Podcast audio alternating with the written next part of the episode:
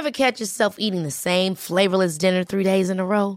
Dreaming of something better? Well, HelloFresh is your guilt-free dream come true, baby. It's me, Keke Palmer. Let's wake up those taste buds with hot, juicy pecan-crusted chicken or garlic butter shrimp scampi. Mm. Hello Fresh. Stop dreaming of all the delicious possibilities and dig in at HelloFresh.com. Let's get this dinner party started. There's never been a faster or easier way to start your weight loss journey than with PlushCare. PlushCare accepts most insurance plans and gives you online access to board-certified physicians who can prescribe FDA-approved weight loss medications like Wegovy and Zepbound for those who qualify. Take charge of your health and speak with a board-certified physician about a weight loss plan that's right for you. Get started today at plushcare.com slash weight loss. That's plushcare.com slash weight loss. plushcare.com slash weight loss.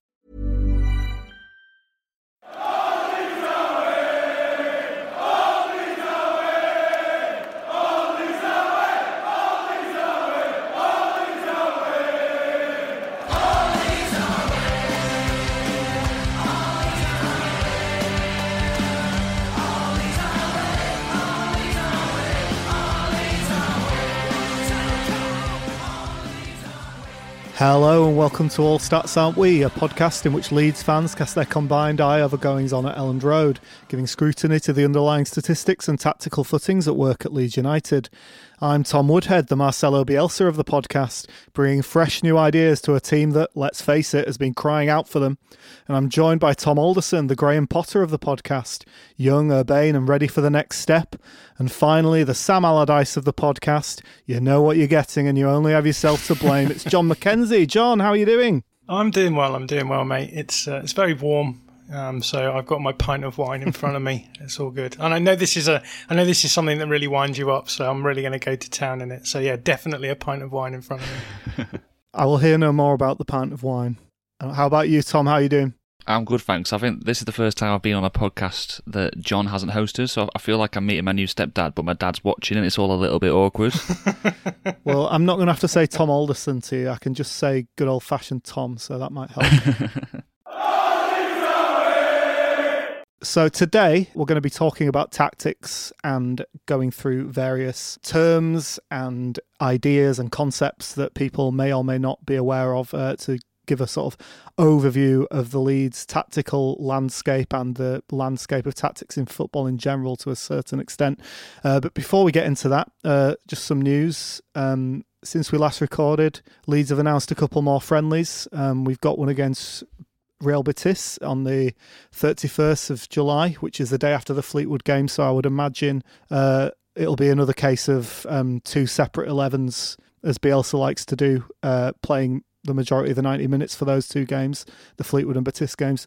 And uh, and then we've got a, a prestige friendly with Ajax on the 4th of August, which um, should be presumably the first time that we'll see the likely starting lineup against Manchester United or something very close to it. So, uh, Tom, how are you feeling about that uh, the Ajax game? um, it's a shame that there's no fans there because I was going to suggest an all stats aren't we trip to Amsterdam, but that's that's out the window now. So, but yeah, that is good. Like compared to the fr- compared to the friendlies we've had over, well, my time as a Leeds fan, it's just nice to have one of one against a big team. Um, so I'm looking forward to it. Yeah, and like you said, it should be the first eleven, so it gives a really good idea of how it's going to go for this season, hopefully. What about you, John? You're a man who knows a lot about European football. Any thoughts on Leeds against Ajax? Yeah, I, uh, the Eredivisie in general, a bit of a blind spot for me. Josh Hobbs is the is the uh, Eredivisie expert in this parish, but yeah, it, it should be an exciting game. Ajax obviously have uh, a lot of decent players, and they play a, a really fun brand of football. So I expect that to be a fun game. Although I did notice that there were some people suggesting that Ajax have a cup game maybe two or three days after they play us, and their, their opening game in the season uh, in in I guess Bundesliga fashion, the Eredivisie must start its cup um, game uh, or its cup run with the very opening game of the season. So um, whether or not we'll see the, a strong eleven from Ajax, I don't know. But is, is that five friendlies we've got then? So it's um, there's a there's a Guiseley game, there's a Blackburn game, there's a Fleetwood game, and then Betis and Ajax. Is that five friendlies? Yeah, so you would expect, I guess, two 11s to play the first four games, Mm. uh, or the majority of them, Yeah. and then we'll see something of a coming together for that Ajax game. Yeah, it should be it should be really good fun, and it's going to be fascinating seeing what the starting eleven looks like because uh, yeah, we just don't we just don't really know where everyone's at in the squad right now uh, after the preseason. Whether or not Bielsa thinks that uh, certain players have, have pipped other players to to the post in terms of the first starting eleven. So I'm quite excited to see who is going to be the the sort of starting eleven for the season. And the other little bit of news is that it Leeds look like we're pretty close to the signing of Lewis Bate from Chelsea for a, what looks like about 1.5 million pounds. John and Josh will be recording an author's list about Lewis Bate yeah, that's recorded today, so we, I'll put it out probably on Thursday at some point, just so that this episode has a chance to to hit first. But yeah, we had a, a lovely long chat about a few targets actually this week. Um, we talked about the central midfield role really, so we looked at uh, Farid Boulaya, who's a player who's been linked um, from Metz in France. We talked about Okay Yokuslu, who was on loan last season at, at West Brom, who some of you might know, uh, Lewis Bate from, from the Chelsea setup, um, and also uh, the new player came came up. I guess he was linked last night, uh, called Jens Cajuste, who is a Swedish youngster who's playing in Denmark at Midtjylland, uh, and Josh is very excited about him. I haven't had the chance to watch him yet, so if any of that is interesting to you, head over to our Patreon and and um, Patreon and have a have a check of that. That will be out um, tomorrow, I think. Okay, let's get into it then. As I was saying earlier, this is going to be a Leeds specific chat, but we'll try and address some general points as well. It would be a bit difficult, I think, to cover the entire of football tactics in a in the space of an hour or so. But um, we've got an interesting question from Sebastian Uhlenberg to start with. Um, and he and he says, uh, where exactly do you guys separate tactics and strategy? Also, do you do you discern which actions and movements within a game are down to tactics and strategy, and which are just a product of multiple individual decisions by the players? Uh, we'll come to you on that, John. Yeah, an interesting question. I guess it's it's sort of highlighting the gap there is between the theoretical and the and the and the actual play on the field. So obviously, whenever you're talking about tactics, um, there is always going to be that gap between you know the theories and ideas that we're talking about, the theories and ideas that coaches are talking about when they're talking to the players, and um, and what actually unfolds on the pitch. And I, spe- I suppose Sebastian's question is, you know, how much how much are these games scripted? How much wiggle room is there when a coach is planning a game? How much will they um, will will they be able to say and, and expect the players to replicate that on the field? So an interesting question. It was it was funny. Um, last night, Josh and I actually spoke to Graham Smith, who is uh, everyone knows who Graham Smith is. So I'm not going to explain who Graham Smith is, but he was talking about um, one of the weird phenomena from last season was that he were able to hear Marcelo Bielsa giving tactical instructions in empty stadiums because there was no fans, um, and he was saying that he was amazed at how simple the instructions that are given are. So um, he said it was mainly just Tyler move that he, that he would hear, but you would hear a lot of stuff about you know watch the ball, move to the ball, really basic instructions. And so the I guess the big question for a lot of people who are maybe a little bit more tactics um, skeptical would be a, a, an outlet like us who talk a lot about the tactics maybe probably overplay them in, in terms of what um, the, the, coaches and the players are thinking of. Is there an expectation that players are actually thinking about these things as they go, or is it just a case that good players will sort of just have a rough idea of what to do? Will they not even really think about it, but they'll have training sessions which mean that mean that they they sort of naturally make movements rather than even thinking about them? So, um, yeah, I think it's a fair question. Um, so I I think what we're trying to do is just post hoc after the fact look at what's going on and say, are there any ideas here that we can pick out? Are there any repeatable actions that could suggest that a coach is saying this is the way that you want to play? So yeah, the, I guess this is a bit of a caveat to say this is just us doing guesswork after the fact, watching the tape. But um, the, there's a big gap between what we're doing and, and, what it is that the coaches are doing as well in in uh, training sessions. And it feels like Leeds fans are almost uniquely positioned to see the effects that tactics can or cannot have on a squad because they've uh, we've had so many managers over the last 10 years for a start who have varying varying approaches.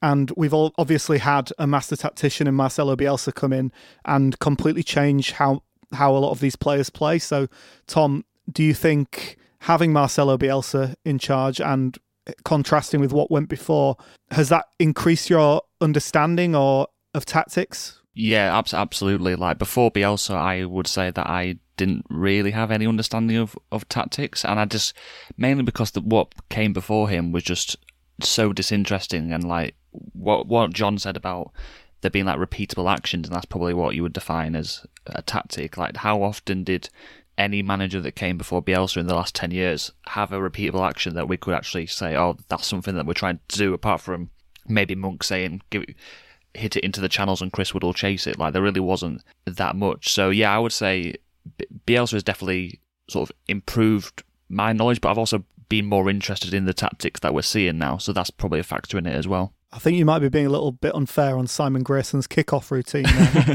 you lump it back, and then the striker pulls out to the left wing, and the ball goes straight out for a throw in. Uh, if that's not a repeatable action, I'm not sure what is. But um, okay, so we're going to split this podcast in, in general into three parts. Uh, we'll start off talking about structure.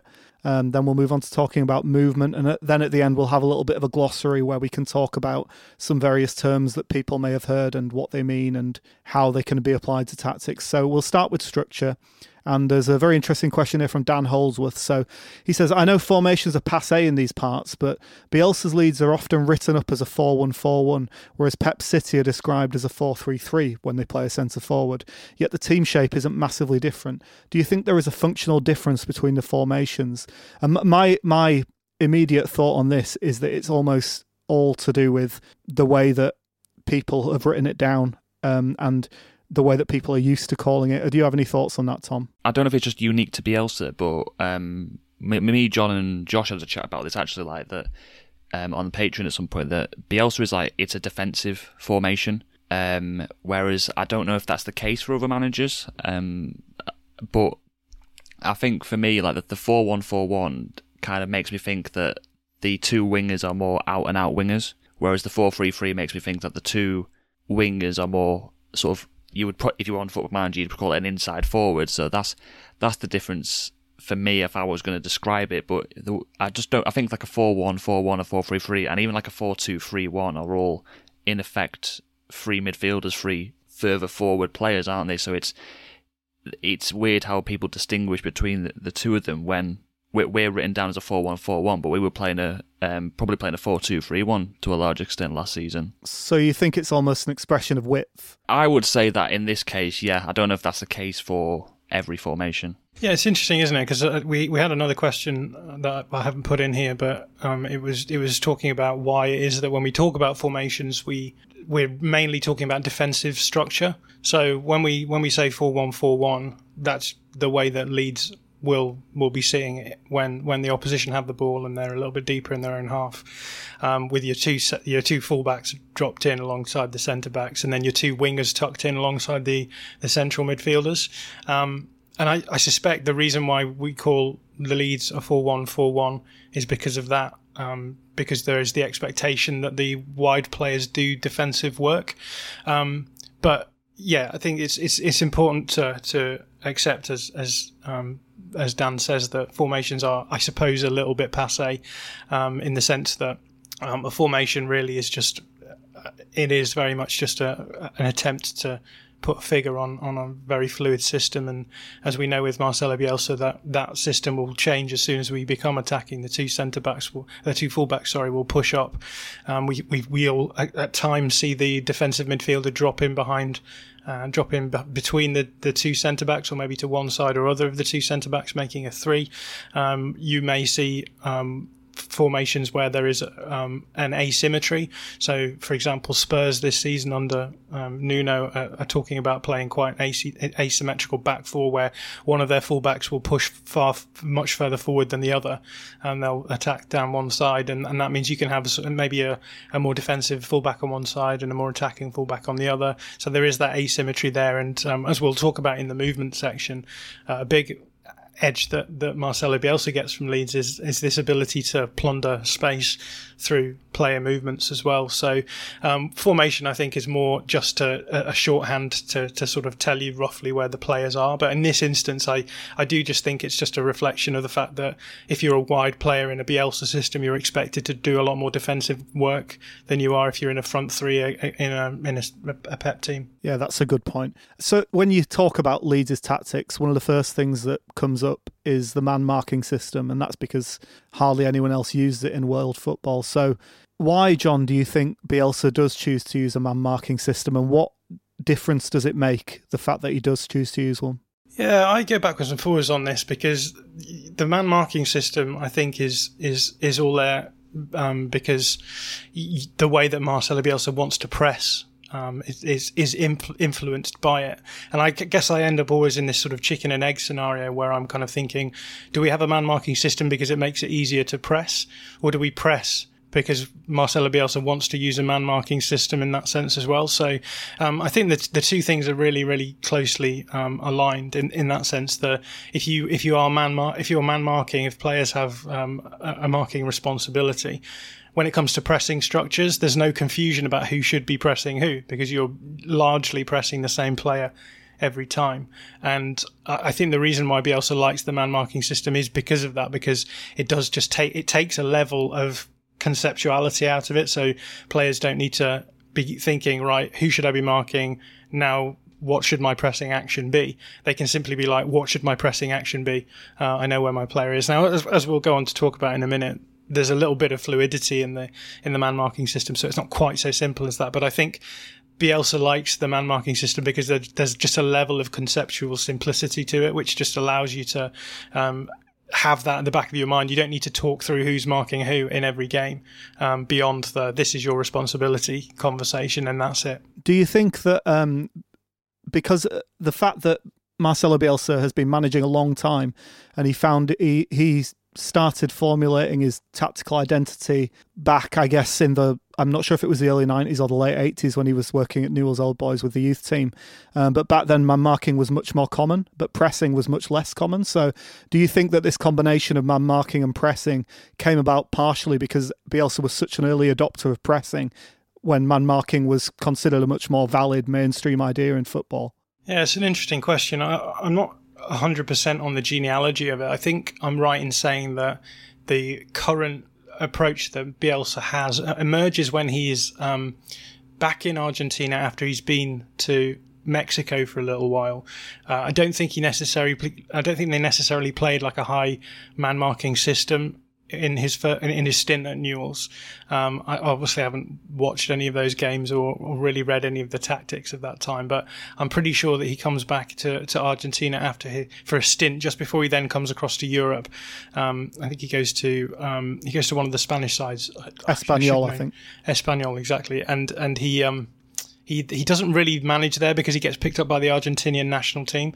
Um, but I think before that he's at um, he is at an Argentine side. Um, I, I, should um, Vélez Sarsfield, I think it is. Yeah, yeah, Vélez. Um, and I think that's where the the real classic Bielsa tactics really um, emerge. I think it's probably not a temporal thing. It's probably more of a continental thing. I think probably, um, as you said, in, in Argentina, there is that, there is a tendency for football to be more vigorous, to be more um, high tempo, etc., uh, etc. And I think the what happens then is he probably plays this fairly intense pressing football early on, and I think man marking is brought in as a way of maybe formalising that structure a little bit more. But um, I'm just vamping here. Uh, I don't know what the actual genealogy looks like. Okay, so apart from man marking, one of the other unusual things that Marcelo Bielsa does is that he will always change his own team's formation um, in some relation to the opponent's formation, off, often many, many times per game. I can't think of any other manager that will do this literally every other time, every single time the opponent changes formation. And we've described this in the past as a sort of plus one, minus one concept.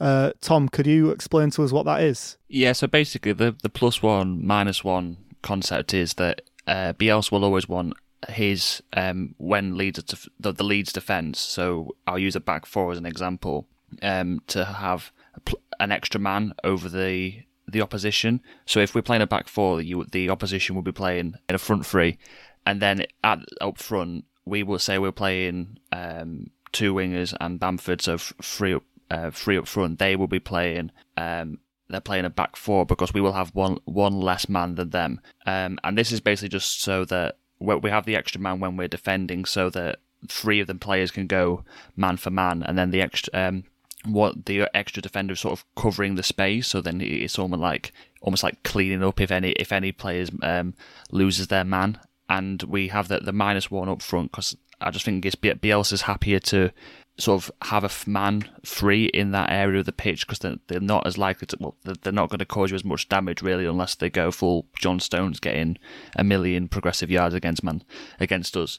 Um, but yeah, it's just because he, he's happy to have an extra man there and he, he's also, maybe this is something we'll come on to later, but it's then you can see it in the way that the forward presses is that they, they will press the, uh, the free centre back or the free defender to try and, try and sort of block the pass to the other man. But that's that's an area of the pitch where you're more happy to do that rather than in the midfield or, or um, when they're the opposition are attacking. And people talk, don't they, about Bielsa's famous three-three-one-three, um, as though that's some formation that he feels is a platonic ideal of football. But really, that only developed um, as a as a counteraction to the homogeny of 4-4-2 in football at the time when he when he when he was mostly playing it. I think if you look back through Bielsa's most recent few clubs, he is actually very rarely playing the 3-3-1-3 because most teams are playing with one striker now, aren't they? Yeah, so I guess that if you're going to be matching up player for player and you're going to have an extra defender at the back and you have to take that extra player from the front, you you're you are so dependent, as you've said, on what the opposition are playing.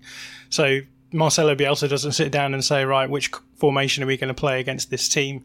Um, because I want to play in a certain way. He will always think, right, what's the the most likely formation that this team will be playing in, and and then you just plug in the numbers and out at the other end pops pops the formula. So yeah, you'll he'll match up in the midfield. So the midfield, if it's four midfielders across, so two central midfielders and two wide players, you'll just match as, uh, for Leeds as well. So you have two midfielders marking the two midfielders, and then the two wide players marking the two wide players, uh, and then obviously the plus and minus concept at the back and front. So yeah, when you have four four two, you have um, a back three uh, against two strikers, and then you have a front three against uh, a back four um, at the other end. So you're you're sort of forced into having a three three one three ish formation.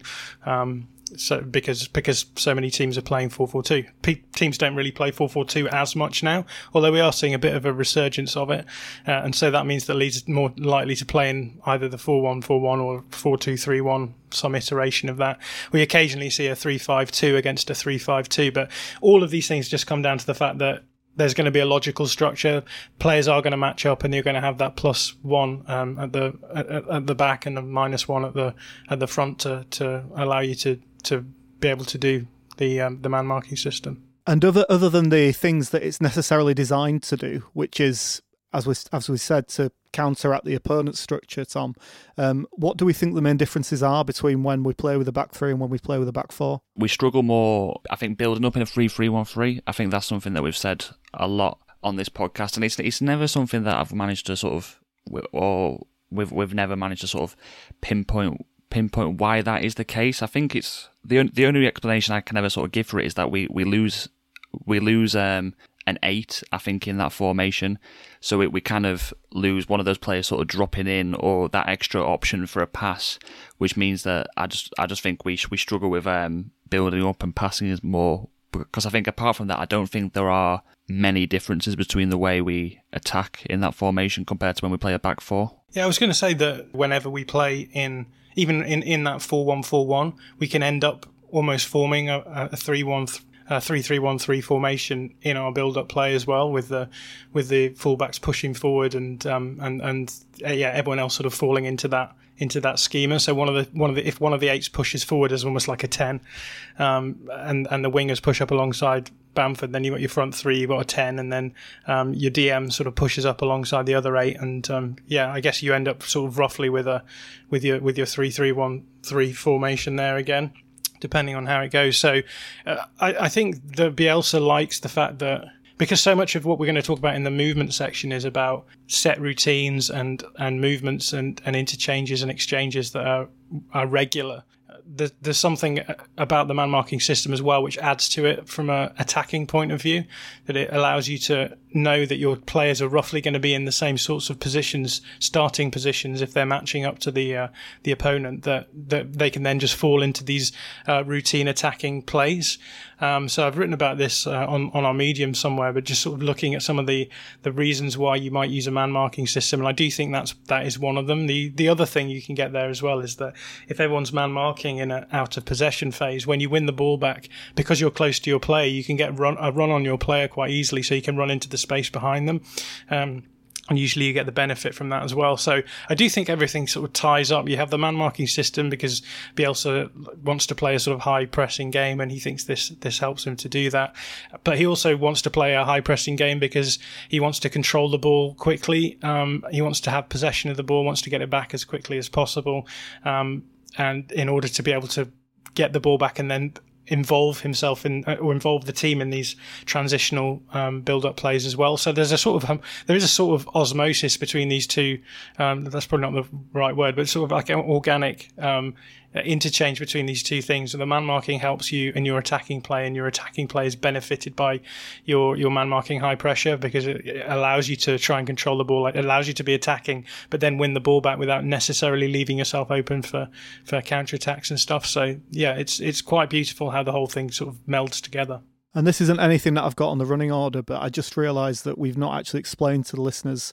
I think most of them will be aware, but you know, what is a six, what is an eight, what is a ten? I think everyone knows what a nine is, but and I think most people probably know what a ten is. But if you could just briefly explain what a six and an eight would would be. There's people who will argue that the numbering system is wrong. They will say the English system is to say that a defensive midfielder is a number four. I think that's maybe the English way of doing it, and then six is maybe an Argentinian way of doing it, which is what Bielsa will do. But yeah, six is just a, a defensive midfielder, and eight is is more of a you know a sort of uh, central midfielder who's probably a bit more of a ball carrier, uh, and then a ten, a slightly more attacking attacking midfielder. But I, I, guess at this point, it's, it is interesting to talk about those positions because obviously Leeds do play with a single pivot, so you can talk about the six or four, no problem. But when you're talking about an eight, Leeds have two eights, and people will talk about maybe a slightly more attacking eight and a, uh, uh, and a and a more, I guess, ball carrier eight. But I do think that that's perhaps overstated a little bit. Um, I don't think that Bielsa necessarily thinks that I need to have an attacking player and a defensive player. It's happened that way in this this season's Premier League, and I suppose we've we've roughly had had a more um, attacking midfielder or, or, and defensive midfielder in those eight spots. But I guess thinking back to having Adam Forshaw and and Mateusz Klich in those two positions, I, I wouldn't necessarily describe Klich as a ten. It's not like you to think back to that period, John. I do occasionally go back and and cast my mind back to those whatever it was seven games at the beginning of the this, the promotion season. But um, I, yeah, I do think that you, we can overstate it. You can force players into that system too much and say, well, we need to have this kind of player on one side and this kind of player on the other. Uh, I think there's an extent to which, as we've seen this season, you know, Bielsa can pretty much play with a two man pivot at times. It was not really a pivot, but a two man defensive system. Um, when when he when he wants to with Dallas. Um, Dallas is probably more of a six than he is an eight in those in those systems. Maybe a little bit more of a box to box player, so you probably would call him the eight. But um, yeah, I think when you when you have a mixture of players who play in different ways, the the the formation can sort of accommodate for that. And I think that Bielsa isn't too worried about necessarily having a, a, a sort of ideal in his head about who should play in those two eight positions. So we've seen it quite a lot over what so what three seasons now. Like it was it was Saiz and Klich for a long period until Saiz left, and I think it was mainly Roberts and Klich. So it's like they which you would all think they're more attack minded players, and then we had the probably the ideal version where we was Forshaw. I don't know if that's Bielsa's ideal or, or our ideal. Um, and then it was it was Pablo for a long stretch. So there isn't whilst we yeah we, we all do talk about the more attacking eight and the more defensive eight, it, it was shown over three three years of Bielsa that it's it's easily changeable and not something that's really set in stone. And going back to the man marking system, uh, I've kind of messed the order of this up a little bit, but um, how does it change when it comes to set pieces? Uh, are we still strictly man marking, or are we a little bit more nuanced than that? Yeah, I think we have two zonal players in a in a corner routine usually. Obviously, it changes up a little bit on free kicks depending on where the free kick's being taken by the opposition. But we'll have Bamford on the front post as the first player to head the ball away, and we usually have either Raphinha or Jack Harrison um, uh, on the front post. Just hug, hugging the post, and the, the idea I think with those being those two being three is that if you are in a situation where you can then counter attack, you don't want them to necessarily worry about their player. So you've got you're covering the front post, but then in the event of a counter attack, they can just bomb forwards and, and, and put pressure on the opposition as well. Same with Bamford for that for that matter too. But Bamford probably one of our better defensive set piece um, players in many respects. Do we think that Bamford is given that role because he's he's good in the air and because he can get he can get those balls away, or do we think it's because in regular play he doesn't have a man mark a, a man marking duty assigned, so it's simpler that way uh, to leave him uh, set pieces not having one. Yeah, it's possible. Um, I, again, I suspect that he probably would be our best defensive header of the ball. Weirdly, um, so I don't know whether or not they've ever talked about him potentially being in the middle and uh, and taking on the the strongest header for the opposition. Uh, but I I suspect it's probably just more to do with the fact that they just want him to be flexible to get out. Um, and I guess if he runs towards the ball, heads of the ball out, um, he's that he can then sort of just follow his run run on and and and create space. Whereas I think obviously if you don't win the second ball after a set piece comes in, your defense your defensive players man on man are going to have to stay in the middle and keep close to their players. Whereas I think they just want Bamford then to once he's done his job of clearing the ball to just get into an attacking position where he can then hold the ball up. So I suspect it's probably more to do with that. Many of us have those stubborn pounds that seem impossible to lose, no matter how good we eat or how hard we work out. My solution is PlushCare. PlushCare is a leading telehealth provider with doctors who are there for you day and night to partner with you in your weight loss journey. They can prescribe FDA-approved weight loss medications like Wegovy and Zepbound for those who qualify. Plus, they accept most insurance plans. To get started, visit plushcare.com slash weight loss. That's plushcare.com slash weight loss. Hiring for your small business? If you're not looking for professionals on LinkedIn, you're looking in the wrong place. That's like looking for your car keys in a fish tank.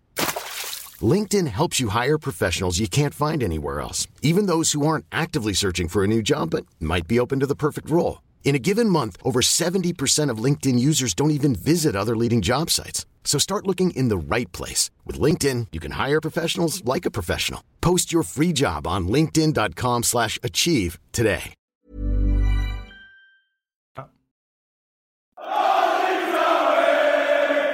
Okay, so let's move on to talk about pressing because pressing is uh, something that everyone talks about when it comes to Leeds United. We regularly are putting up the highest running numbers and that kind of thing, but what we're going to talk about now is is the high press and the counter press, which is also known as Gegen pressing from the Germans who invented it. As far as I can tell, this this uh, this counter pressing idea, and I think it was Jurgen Klopp had the famous quote that um, Gegen pressing is the best playmaker or something like that. Um, so uh, John, can you tell us a little bit about uh, about just uh, counter pressing in general? I mean, I know you watch a lot of German football, so you should be fairly familiar with the, the sort of uh, origins the origins of this and how it developed. Yes, I think it's important at this point to distinguish between high pressing and counter pressing because those two things are very different.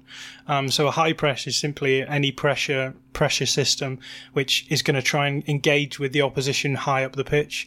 Um, so you'll probably be pressing you, you know you you'll probably be pressing their centre backs in the build up play, um, or if they're if, if the opposition are sort of hemmed in, you'll have players um, just stopping the opposition from settling on the ball and then being able to clear the ball down the field and, and reduce some of the pressure. So that's what a high pressure, uh, a high press is. Um, and it's I think also important to say that you know we talk we're, we're, going to talk about high press, we're going to talk about a mid block, and we're going to talk about a low block. And these are all different pressure systems, um, but there is always going to be um, commensurability between them. That you you will never just entirely high press. There'll be situations where you'll have um, a, a, mid mid press, you'll have a, a, low block in certain situations as well. Every team will do different things, um, but I guess when we're talking about a team like Leeds being high press, what we're saying is that their instinct is going to be to try and engage as quickly as possible with the ball, uh, and that will mean if the team the opposition are trying to build up from the back, that means that they will push higher up the pitch and and, and and engage there.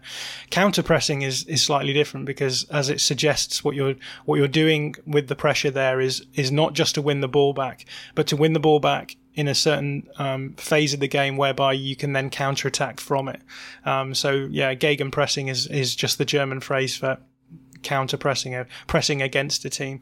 And I, I guess the, the, the, what the idea is here is that if you can press the ball back quickly in that high area, win it back, the opposition will be in a possession phase. So they will usually in possession, what you're trying to do is have as much space between your players so that you can uh, manipulate the space easier. It's harder for the opposition to mark you. So if you can win the ball back in that phase, there's a lot of um, space for you to exploit. Um, so gegenpressing teams are teams that will try and win back the ball really quickly after a turnover and make the most of a uh, um, or even a build up, I should say, not really a turnover, but the, the the idea there is that you win the ball back quickly and then exploit the spaces um, within the, the defensive team by having like really quick attacks. Um, so yeah, Gegen Gegen pressing is is that is that something that would necessarily describe Leeds as doing a lot of the time? Probably not, because I don't think that we uh, necessarily have a, an intense high press in, in terms of numbers. Um, we'll not often have more than two or three players um, pressing the ball because of the man marking system. Um, but I do think we've seen it at times in the last season. So I remember Josh Hobbs put up a video uh, last season just showing Kalvin Phillips winning the ball back for the high press, and and as a result of that, Leeds being able to um, uh, set set off on a quick attack. And there's a couple of examples actually of Pascal Struijk. Um, I think he wins the ball back. Um, the ball ends up going to um, Jack Harrison, who sets up um, Rodrigo for that lovely chip. Was it against Burnley? Um, so yeah, that that would be that to me would be an example of a counter press. But I think when you talk about teams who counter press, what you're thinking of is teams like RB Leipzig, whose whole model is almost you when you're building up from the back, you launch the ball into your forward to hold for them to hold it up. If they don't win the second ball, you then um, jump on the jump on the second ball with a really aggressive midfield press, uh, and then the the attempt the, the idea then is to just win the ball back in that situation and sort of batter your way through. Whereas I don't think Leeds are quite so much um, about that. I think for them their high press is a lot more about winning the ball back once it's been turned over so that you can't get counter attacked on yourself. And this is something that City do.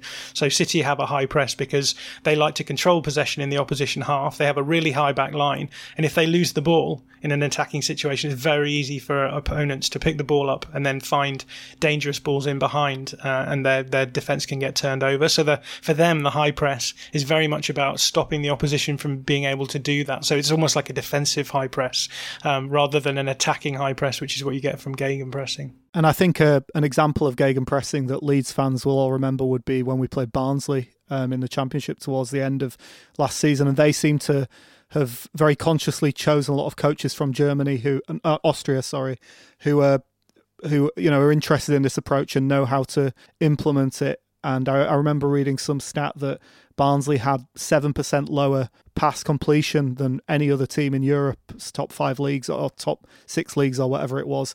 And the, the idea is just essentially lump the ball up to a big man and then and then press the hell out of it when, you know, if the, if the flick on doesn't come. So it, I, it's, it's interesting um, when you think about long ball being a sort of a, a retrograde way to play football to see people playing it in, in interesting new ways that are actually quite sophisticated. I think um, Arsenal is another good example of that. The the Arsenal game where they beat us four two, that was another great example of sort of counter pressing in that they just pressed really high and stopped us from being able to build up, and then because they have the attacking players who can then punish you in those situations in our build up phase, we really got um, we really struggled against them. So yeah, you'll remember um, Meslier giving away um, gave away a penalty. When it comes to counter pressing, uh, there's a really interesting question here, I thought, from Adam Michael Finney. He asks uh, Watching Southgate's England team, there were almost no 2v1 counter presses to win the ball back. Uh, Leeds, although playing man to man, create many 2v1s while counter pressing. I remember Mourinho talking about how Klopp created 3v1s all over Klopp's Dortmund as they beat Real Madrid in the Champions League. So, how does Bielsa create pressing overloads in man to man marking? Well, the, the, the Southgate one it probably involves a team having to actually commit men forward to to counter press with a two v one. So that that would probably answer that question. um, but the I think a big part of the uh, Bielsa one is that with with and this, this is something I kind of touched on earlier, uh, that the way that sort of Leeds uh, press a, an opponent is like they will block the the passing lane to the player they are marking. So then and then press it. So like they're not they are leaving their man, but they still it's a hard option for the player to pass the ball. So that's why it gives the impression of um two v ones all over the pitch. And they, so again, that's like a it's a function of the of the the man marking system that they then when when they press and will leave their markers, they are able to overload well, the players when they're counter pressing in this way. And as John was saying, that that's why it looks like two v ones rather than three v ones or four v ones like you might see with Liverpool, right? Yeah, definitely. Yeah, I think it's just it's it's just the the way that the structure breaks down is that you'll you'll always have a couple of players around the ball because um, there, there's always going to be an easy-ish option um, for for the pass out. So what happens is, as Tom says, you just you'll see a player closing the passing lane and then pressing. Um, but Leeds will never commit more than two or three players because they still have to think about where their players are. And so uh, you know if, if if too many players commit to the the immediate press then you'll end up with system overloads elsewhere, and that's going to be a problem in the long run. Okay, so in terms of structure, does anyone have anything else they'd like to add before we move on? No, we've got on the running order just a mid block and low block, which I think are probably worth talking about, just even in passing. But um, Josh and I spoke to Eric Laurie, a, a coach on our Patreon um, um, podcast recently, and he was talking about how um, we probably will see teams moving to more of a mid-block system, um, and that's really really interesting. If you wanted to understand a little bit more about high, mid, and low blocks, um, do do head over to our Patreon and check that out. But the general theory is that when you're playing a high uh, pressing system, obviously you're not controlling a huge space from behind your high press. So you have um, the, the the halfway line, and then your own defensive half is is usually not very well defended. And there'll be plenty of examples you can think of where Leeds have conceded goals on the break because of that.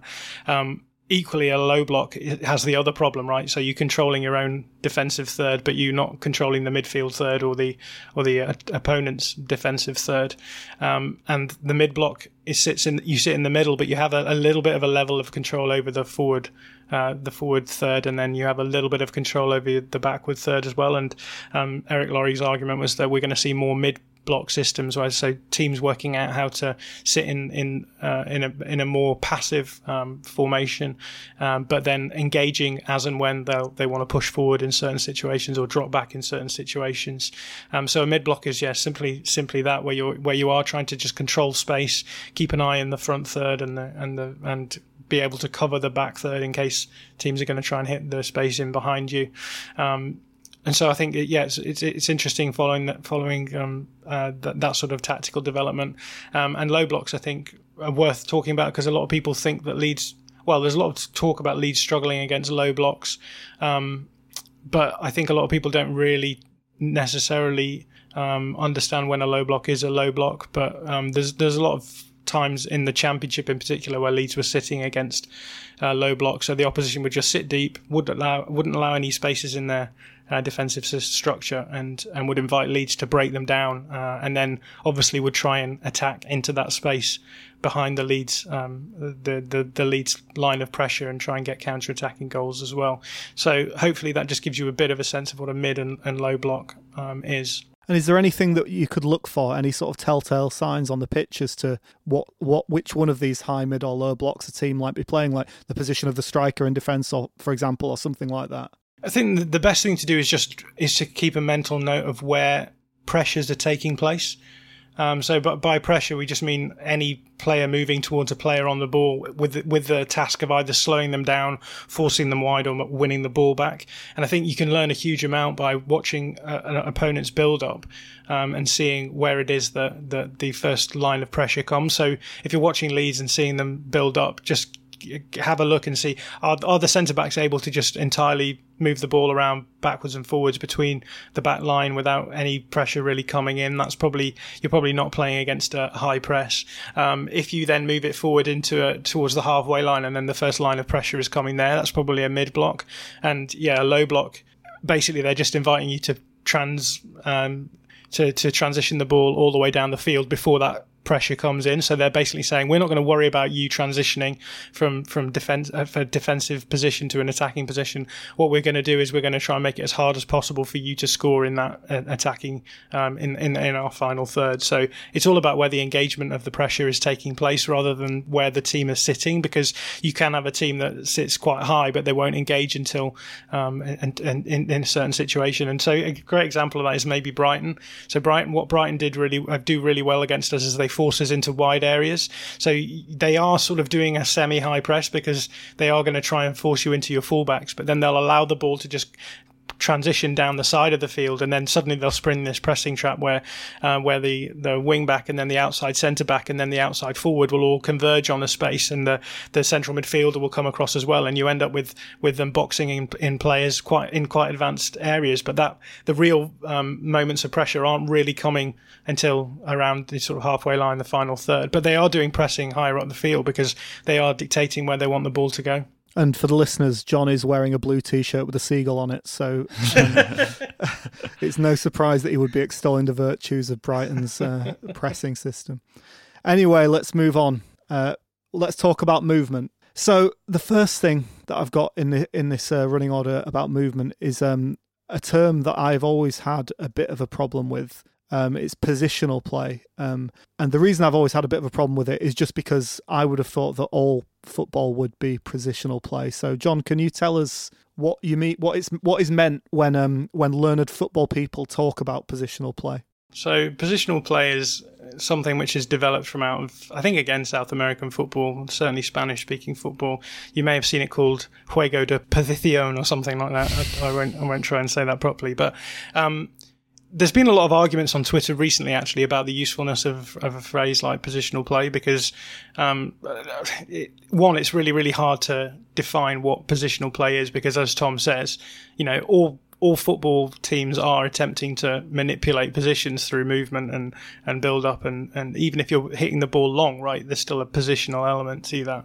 Um, the, the, the classic definition of positional play is, is that you're using your players and, and using movements of the players to create superiorities, um, which sounds sounds awful, I suppose, but what what it means what, it, what, what they mean by a superiority is just a situation where you've got more players in a zone of the pitch than the opposition.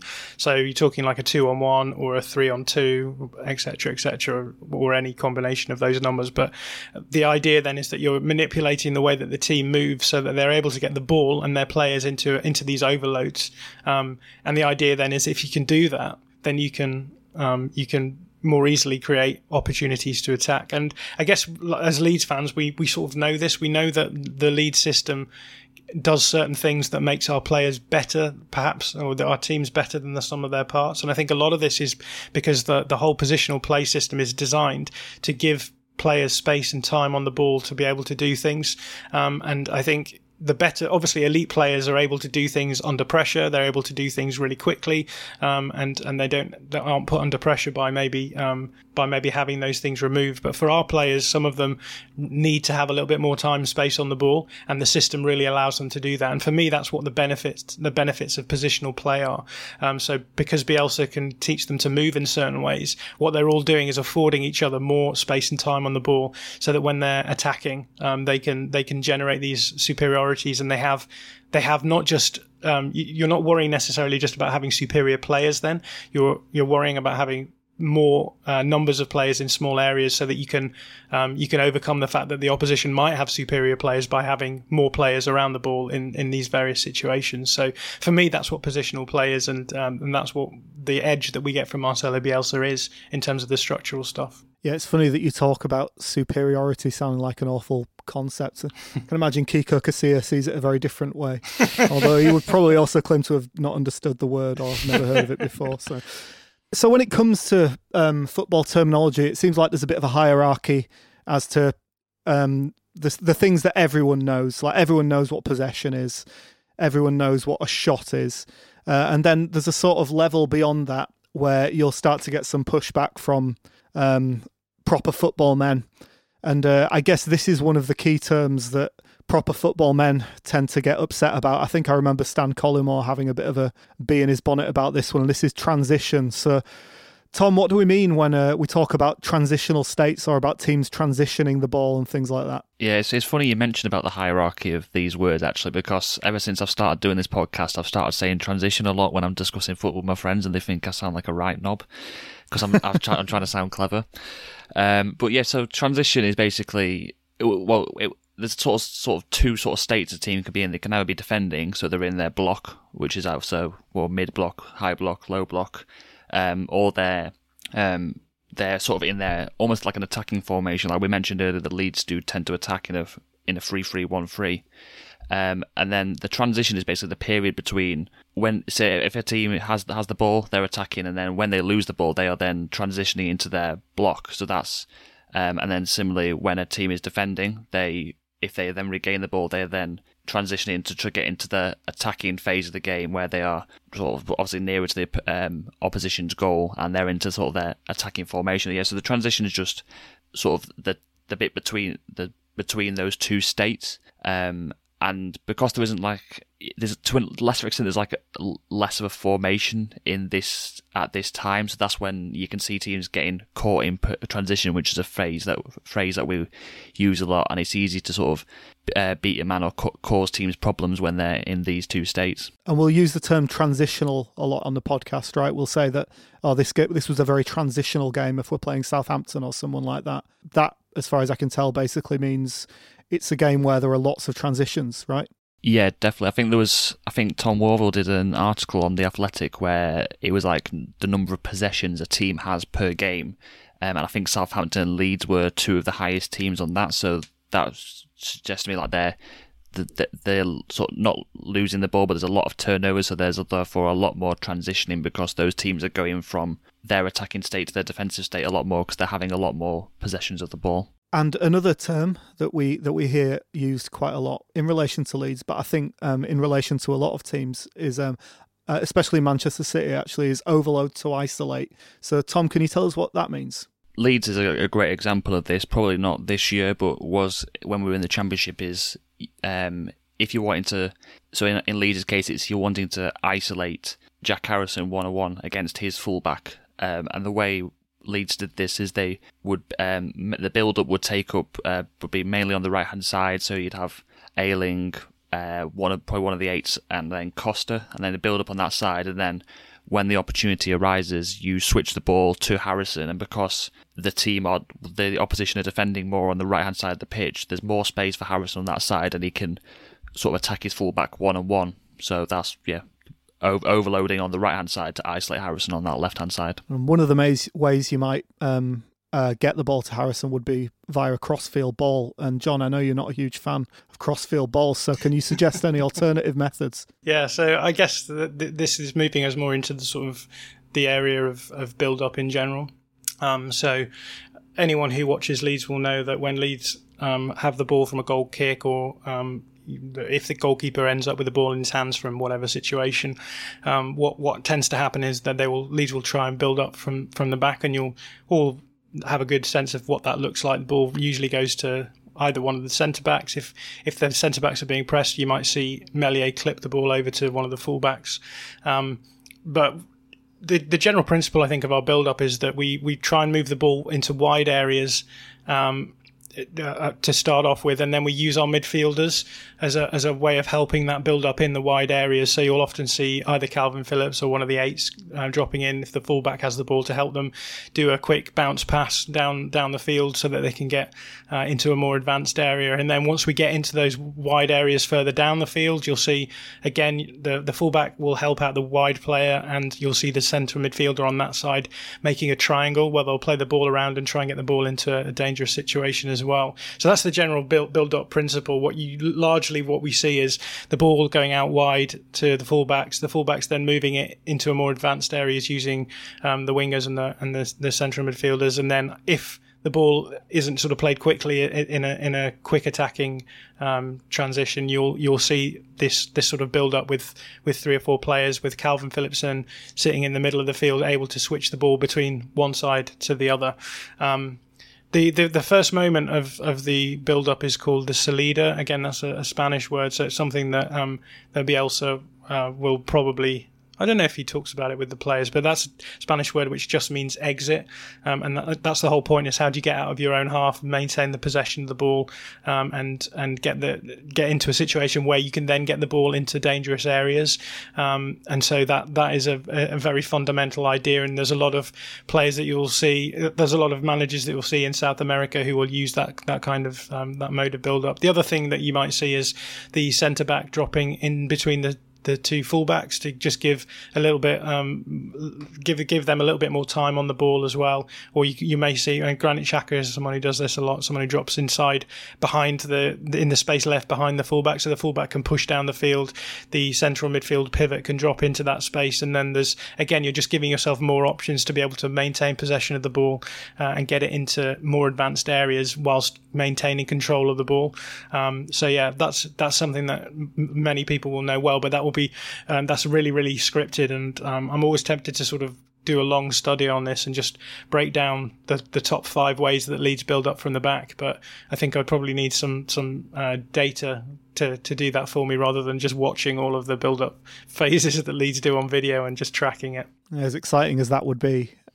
um, so, so, Leeds feel like they're quite unique and uh, well, not unique, but different to both how people expect them to be and to other managers that play um, possession football in the back in that once we get it into the into the opponent's half we generally attack quite directly right? As opposed to someone like Manchester City who will continue to play um, not slowly as such but they'll comp- continue to play lots of uh, combinations until they work a very definite gap where it seems like Bielsa would ideally try and attack as quickly as possible once he starts to reach the final third yeah, again, it depends on the on the situation, and part of the problem with talking about the tactics of Leeds is that we've been in two different divisions in the last five years, and so you know the the the, the glory period that we talk about, that seven game period at the beginning of the promotion season, we were just playing ultimate control football. Um, we were just holding the ball. We were able to just manipulate oppositions. We were able to move the ball into dangerous areas and create dangerous chances. Um, and when you're doing that, then you are going to be able to talk about you know the Salida, the, the this build up, this slow build up. You're able to talk about overloading to isolate because you're holding the ball in one area for a long time, and you're able to pull players in from the opposition and allow your uh, your wide players to get isolated on the opposite side. Um, but what we're seeing in in and in the Premier League is much more of what we've called this transitional thing, which is the realization that when it comes to possessing the ball, Leeds going up against Premier League sides aren't going to have a cutting edge in the same way that they did in the Championship. So we're talking a lot more about transitional football now because again, that's where Leeds get their edge. Leeds, Leeds team are so fit that you can constantly switch possession backwards and forwards. You can constantly press. You can constantly harry teams, and you can counter attack at pace. Um, when the, when that's the situation that is available to you, then the best thing to, for you to do in those situations is to be more transitional. Because if we went possession heavy against these teams, they would just grind us to the, get, the, the floor. But this is what we saw in the Man City game where we drew one one um, was that we, we looked really good in that game when we were playing transitional. When City allowed us to play transitional and, and got sort of tied up in that in that sort of back and forth of possession turnovers, we were in a lot of trouble. But when in the the final few minutes of that game, when they just settled down, they brought on I think they brought did they bring on Fernandinho um, and it was able to control the game a little bit more in terms of possession. Then we started looking a little bit bit shaky again. So I think a lot a lot of what we're going to see this season is going to be a, a lot more focused around quick attacks because um, because that's where we're going to get our edge. We're not going to be able to break down um, oppositions that sit deep in the Premier League. So the best thing to, to try and do is to make the most of, of, of getting the ball forward quickly, so that there's no settled structure and, and going from there. And I guess just the final thing to say on that is that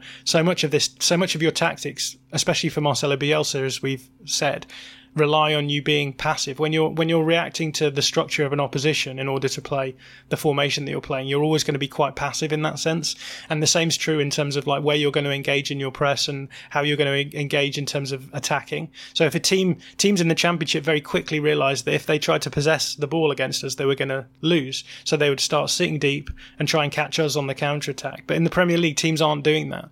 Um, so teams are coming out against us and they're able to pressure press us high and they're able to cause us problems in mid block blocks, as we've seen with teams like Brighton. And so for Leeds, the, the best thing to do now is to just try and be as quick and, and transitional and as direct and counter attacking as possible.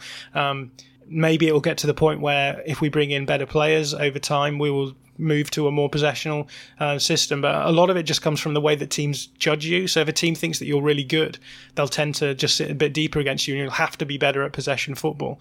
Um, but obviously, teams aren't going to do that against you if you're not good at possession football. So they'll probably try and get a win by by putting you under pressure. So there's so many di- different things in in, in play that, that, this becomes quite a complicated issue. Yeah, I, I think uh, one of the things is that people consider Bielsa to be an ideologue, and he is an ideologue, but um, not in all the ways that people think he is. Right? Uh, I, certainly, when it comes to possession versus direct football, he's consistently shown through all of his seasons at Leeds that he will do.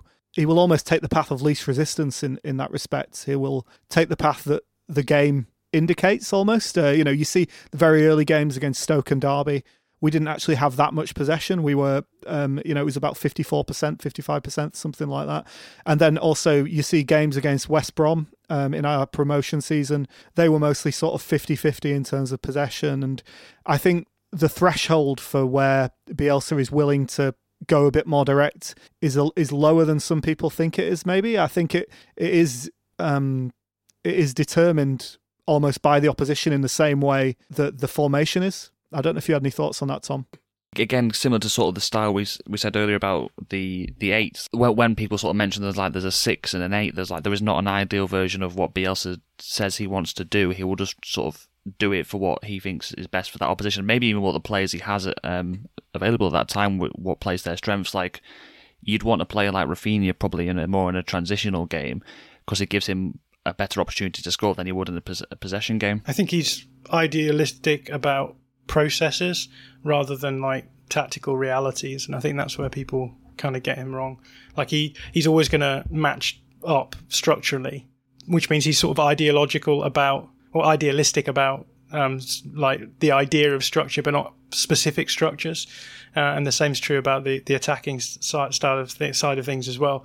He he has ways that he will play, um, but it is so determined by the opposition that they, they just seem like it seems like a more process heavy heavy like a meta level um, idealism. And I think this is a real problem for the talksport pundits of this world because they I, I, think that is re- genuinely operating on a, a higher level of uh, conceptual thinking than they are capable of. Certainly on live radio, um, uh, so so they do tend to say, "Oh, he's just all out attack. He's you know he's, he's he won't change the way he plays." Um, but it's it's it's really I, I don't really see Bielsa as any less flexible than um, Sam Allardyce, for example, uh, who also has a very defined way of playing football and is not going to change it. Anyway, uh, third man runs. Tom, what's a third man run? The best way is probably to use an example like if Klich is in possession of the ball and Ayling makes a run down the outside, but he's made that run before Klich is making the pass to Tyler Roberts saying, and then Ayling's already running down the side, so Roberts can play the pass in. So he's getting sort of starting the run and not just waiting for one player to possess the ball and then play play the pass to them. Like they've already started their run, and these, this is where like the the patterns of play kind of come into it a bit more. That Leeds will use third man runs to sort of sort of attack a team more at, at pace rather than just sort of more controlling passing style of play where one player gets the ball, passes it to the other. Like Ayling expects the ball to come from Roberts, so he'll make the run before Roberts has even got the ball. And this is where we see some of those videos. I remember there was a video of a goal Leeds scored and a goal uh, Bielsa's Chile side scored that looked almost identical, and that's because the players have practiced these uh, these patterns and these third man runs on the training ground, right, John? Yeah, for sure. I think the, the, the beauty of the third man run is that it just allows you to do that manipulation of space that we've talked about. So what you're what you're talking about is if a player makes a run, usually you would expect the pass to go directly to him. And the problem is, is that teams can defend against that. You can block off the passing lane, or you can track the track the runner. Um, but what Leeds do really well is they find an intermediary player in between that, so you can play the ball one way, and then it comes back to that original player making the run. So again, it's just about ways of moving around oppositions and adding just a little bit more of a, a, a layer there that maybe isn't there for, for most other clubs. But yeah, Bielsa will be running these drills all the time in in, in training, and uh, it's it's about getting the players habituated into these ideas. Um, so yeah, I think think it's it's um, uh, just another area where you get an edge from from Bielsa because he's allowing you to manipulate space in ways that are creative and and allow you to be creative with less um, talented players than than you might do. I think this is one area of Leeds's play that does remain the same no matter the opponent and no matter the uh, formation that Leeds end up playing. Right? I think it was a sort of Bielsa quote that said that uh, like the third man run is the, probably the most underused thing in football because it's so it's hard to mark against, but it's so effective. So you can see why it's such a key feature of his teams. And set pieces, uh, the last the last little uh, section in our movement section. I guess we're talking about attacking set pieces here rather than defensive set pieces. So not something Leeds are particularly known for. Um, how does Marcelo Bielsa generally go about organising attacking set pieces? Uh, my answer is I don't really have an answer. Um, I, I, I've never really got the impression that Bielsa has something. It's it's like set pieces is almost something that he's not as bothered about. I don't I don't know if I'm really being a bit harsh here, but for me it just seems to be this is probably the most simplistic part of the of Bielsa's football. That it's more just you. There there isn't really much nuance to it. Like they'll just sort of. I don't want to say it sounds like I'm really underplaying just putting the ball in, but I, I just don't. I think it's not something that we there are like patterns of play or two. It just it, is more much more simplistic. Do you think maybe that's partly because in football in general, set pieces have become so much more sophisticated, and you have set piece coaches at certain clubs, and nearly every club is is doing you know some kind of routine rather than just lumping the ball in. So Leeds just seem the same as anyone else, as opposed to in open play where you can see very unique things about Leeds. Yeah, definitely, and I think I think when I'm thinking back to uh, the second season, Bielsa's second season of the Championship, that we we went on a massively long run without scoring from a set piece, and then I think Klich scored that one against Middlesbrough, which you could argue wasn't a set piece because he just kind of had a shot from like a second ball from a corner. Um, and Bielsa just said, "Oh, this I just let the players do it." So I just I just get the impression that he just doesn't care. He just sees it as a waste of time. Didn't Graham Smith claim credit for that one? I seem to remember Graham asked him a question uh, before one of the games, "Why don't you take short corners more often?" And then we scored from a short corner the next game or something. But let's move on. Part three, glossary, it says here in big, bold capital letters. So I'm going to do this as more of a, a quick fire thing. I'll um I'll I'll name a term and I'll give you one of your names and you can tell me what it means. Uh, the first one, I think this is definitely another another thing that proper football men absolutely despise: half spaces. John, what are the half spaces? yeah, half space is a funny one. I don't I don't really use the phrase much myself, but um, it's a it's a space that I, I think it, it was developed by Pep Guardiola made it famous because if you look at famous pictures of the training grounds that he works on. They they divide the ground up in a certain way, and the half spaces is just basically channels that aren't quite on the as, as wide as the the touchline, but they're also outside the the center of the field as well.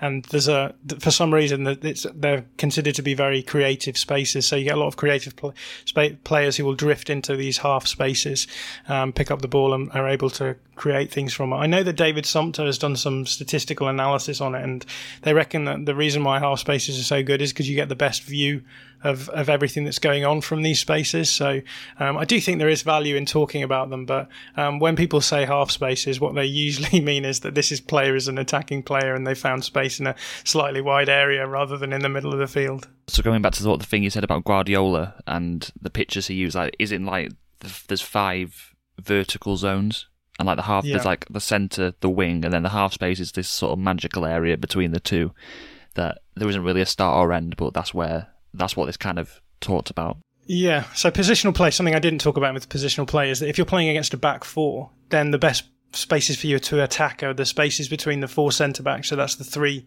the, the middle, and then the two like the two half spaces that you're talking about, and then outside the the fullbacks, uh, which is the wing the wing areas. So yeah, I think technically that's where the the, the the the lines are. If you're playing against a back four, those channels will technically be open as well. So the idea is that you should be able to find through balls through there into in behind the the, the back line as well. And uh, turnover. This is something when we're talking about transitional games, there'll be we'll often hear the term turnover. Tom, what does that mean? Yeah, this this kind of we kind of touched a little bit, little bit on this. I think in the sort of counter press, gegenpress, uh, gegenpress pressing section, but it's like when I'll say a team is attacking um, and then the ball they lose the ball or the, the the opposition win the ball back, that would be a turnover, and then that would be when you're changing to your you're in your tra- both teams are in their transitional phase. So the team that's attacking is then moving back to their defensive block, and the attacking team is in transition after the turnover, move into their uh, sort of attacking phase of the game. And to further boil the piss of the proper football men of this world, we're going to talk about pivot. Tom, what is a pivot?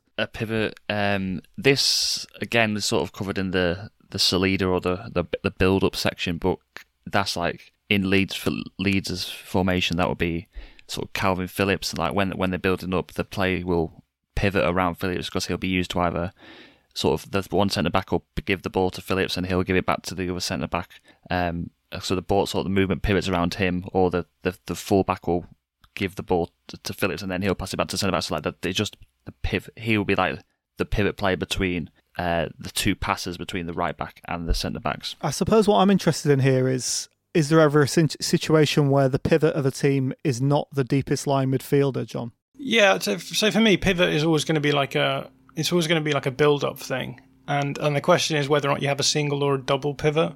Um, I don't think you would ever talk about a pivot further up the field because I think this is always like a low build up thing. Um, so yeah, I, I, I guess it's so a team like Manchester United will have we usually have a 4 2 3 1, and we would call that a double pivot because those two players are, I guess, defensive midfielders and they'll help out in the in the in the build up phase. And you'll, I guess, you'll have one covering one side and one covering the other. But I guess for Leeds as well, we do have like a double pivot system as well because you'll often see one of the eights dropping in on the opposite side to Phillips. So Phillips will move one way, create space that one of the eights will then drop into too. So um, I guess, like with anything, there's a level of slippage with all of these words. Um, but for me, like a pivot player is the, the, pivot aspect is that, as Tom said, they're they're facilitating build up between different players. So they they're just players whose responsibility is to make sure that there's always an easy option on, so that you can control the ball in, in possession. And intuitively, to me, it feels like occasionally, although you would never talk about them as a pivot, um, that sometimes that could also be the middle centre back in a three. Um, sometimes we, I think we played that way. Sometimes with Ben White when he was playing in the middle of a three, uh, he would be one of the main facilitators of the ball. Or am I barking up the wrong tree there? No, you can definitely get get that sort of thing happening. So something that um, SC Freiburg do, the, the team that I support in Germany, they play with a back three, but their centre back in possession pushes forward as a as the highest as the lowest midfielder. Um, and again, that's just a, a way of uh, allowing you to, to have that pivot play in the build up phase so that you can maintain possession. So yeah, there's no there's nothing stopping you from doing. I mean, you can talk about inverted cent, uh, fullbacks as well. Um, that's exactly what they're doing as well. So when Joao Cancelo, the the Manchester City player, inverts in the build up phase, what he's doing is just rather than pushing forward in a wide area, he's just helping out in the midfield so that you've got another player who can maintain possession. So technically, a an inverted fullback is a is just another pivot player really in that sense and it's only a matter of time before Gary Lineker demands that they play in midfield. Finally, to end the glossary and to end this se- end the most of the tactical discussion, we're going to talk about game state. and we all know that game state is the most important thing in football, and it's the only thing worth talking about. So, Tom, can you tell us what the game state is? Yeah, so basically, it's if a team, well, at nil nil, that like it's both teams will sort of it's it's more even. But like when a team goes one nil up, traditionally a team will then sort of might def- defend that lead, so they'll they'll go back into like a lower block rather than if they were say like in a mid block or a high block. So they'll be defending more, and another team, the team that's losing, will be attacking more. So this is quite common when you see teams sort of rack up like three xg after being after losing um, because the other team is allowing them to be attack more because they have the lead. So it's like the the state of the game um, to make it sound a bit more exciting than it is um, means that they they've allowed them to at- attack more because they're already leading. Um, it's it's it's in NFL they sort of call it garbage time. So like if a team is leading so much that a team can get two touchdowns, then they just like ignore it from the stats because it doesn't really mean anything. And it would be quite interesting to see if that would actually be applied to football. And can you think of any examples, either of you, where, I mean, we talk about game state all the time, so this shouldn't be too difficult, but where it's applied in Leeds games and, and radically, cha- the game has radically changed based on the game state? I guess a good example would be Liam Cooper getting sent off against Man City. um, that's kind of game state as well. I think when we're talking about game state, we're just talking about any situation that changes the, the, the baseline um, of what you might expect from a game. Um, so yeah, a player gets sent off, and then you would expect that to have an impact on the way that the opposition that the opposition are going to play against that 10 man side or as Tom said a goal is, is a great example of that as well. Once a goal is scored then then oppositions will change the way they play. And so um, I think for us we talk about it a lot because when you're analyzing the data, it's important to have those game states in your mind. So, as, as Tom said, you know, if a team sits back on a 1 0, I mean, I, guess a great example of that would be the, the England final, where, where England went 1 0 up and then sat back on their lead. And then I think they conceded close to 3xg off, off the back of that. Um, and yeah, the reason why that was the case is because they were happy to give Italy a lot of possession, etc., etc. So it's just a shorthand way of saying yeah, the data is important, but we need to think about what was going on on the field to, to, to give a bit of context to that data as well. Okay, so to end this mammoth trawl through the annals of tactics, um, we have a final question from Udav, Udav Chowan. I hope I've pronounced that correctly. Probably haven't. Uh, and it is what tactical changes do you think Bielsa could make in the upcoming season? So for me, the big question is whether or not we stay as transitional as we have, or whether or not we try and bring in players to maybe control possession a little bit more. That's the most interesting tactical development I think we'll see this season. For me, it'd be either refining what we saw in the first half of last season, so like being more attacking, probably a, a little bit more open, but sort of it probably refining the role of one of the eights to sort of make that doable, or will double down on the second half of the season, which I really hope doesn't happen, so that we're a bit more solid, a bit less attacking. Um, uh, yeah, so I think it'll be yeah, refine the first one, or just be really boring in the second one, which will be horrible. What a great way to end. okay, so uh, thanks everyone for listening. If people want to know more about tactics, um, where should they go, John? Yeah, I think Twitter's your place. There's there's plenty of people who are interesting, and the thing that I usually do is find people who um, are knowledgeable about a single club. Um, if you find that club interesting tactically, then just find those those accounts that, that really um, that really cover it. So that's that's largely what I do. there's books out there as well. A lot of people use um, Michael Cox's stuff. Uh, so he's written a couple of books. One's called The Mixer, one's called um, Zonal Marking, uh, which was his, his blog name when he was originally writing tactics stuff. Jonathan Wilson, as well, has um, Inverting the Pyramid, which a lot of people um, see as being quite a seminal work in terms of thinking about how tactics change. Um, and yeah, I guess there's plenty of people writing blogs as well, so that's probably the best way of doing that. And of course, we're duty bound to say that throughout the season, there will be various interviews with interesting tactics people on our mm. Patreon, which you can sign up to if you go to www.patreon.com forward slash all stats aren't we. It's not just tactics stuff, It's uh, there's going to be loads of detailed previews of every game, authors lists every so often. There's going to be all sorts of great, great stuff, and it only costs the price of a pint, as they say. So without further ado, I suppose it's time to say thank you, John. Thank you. And thank you, Tom. Thank you, Tom. And we'll see you all later.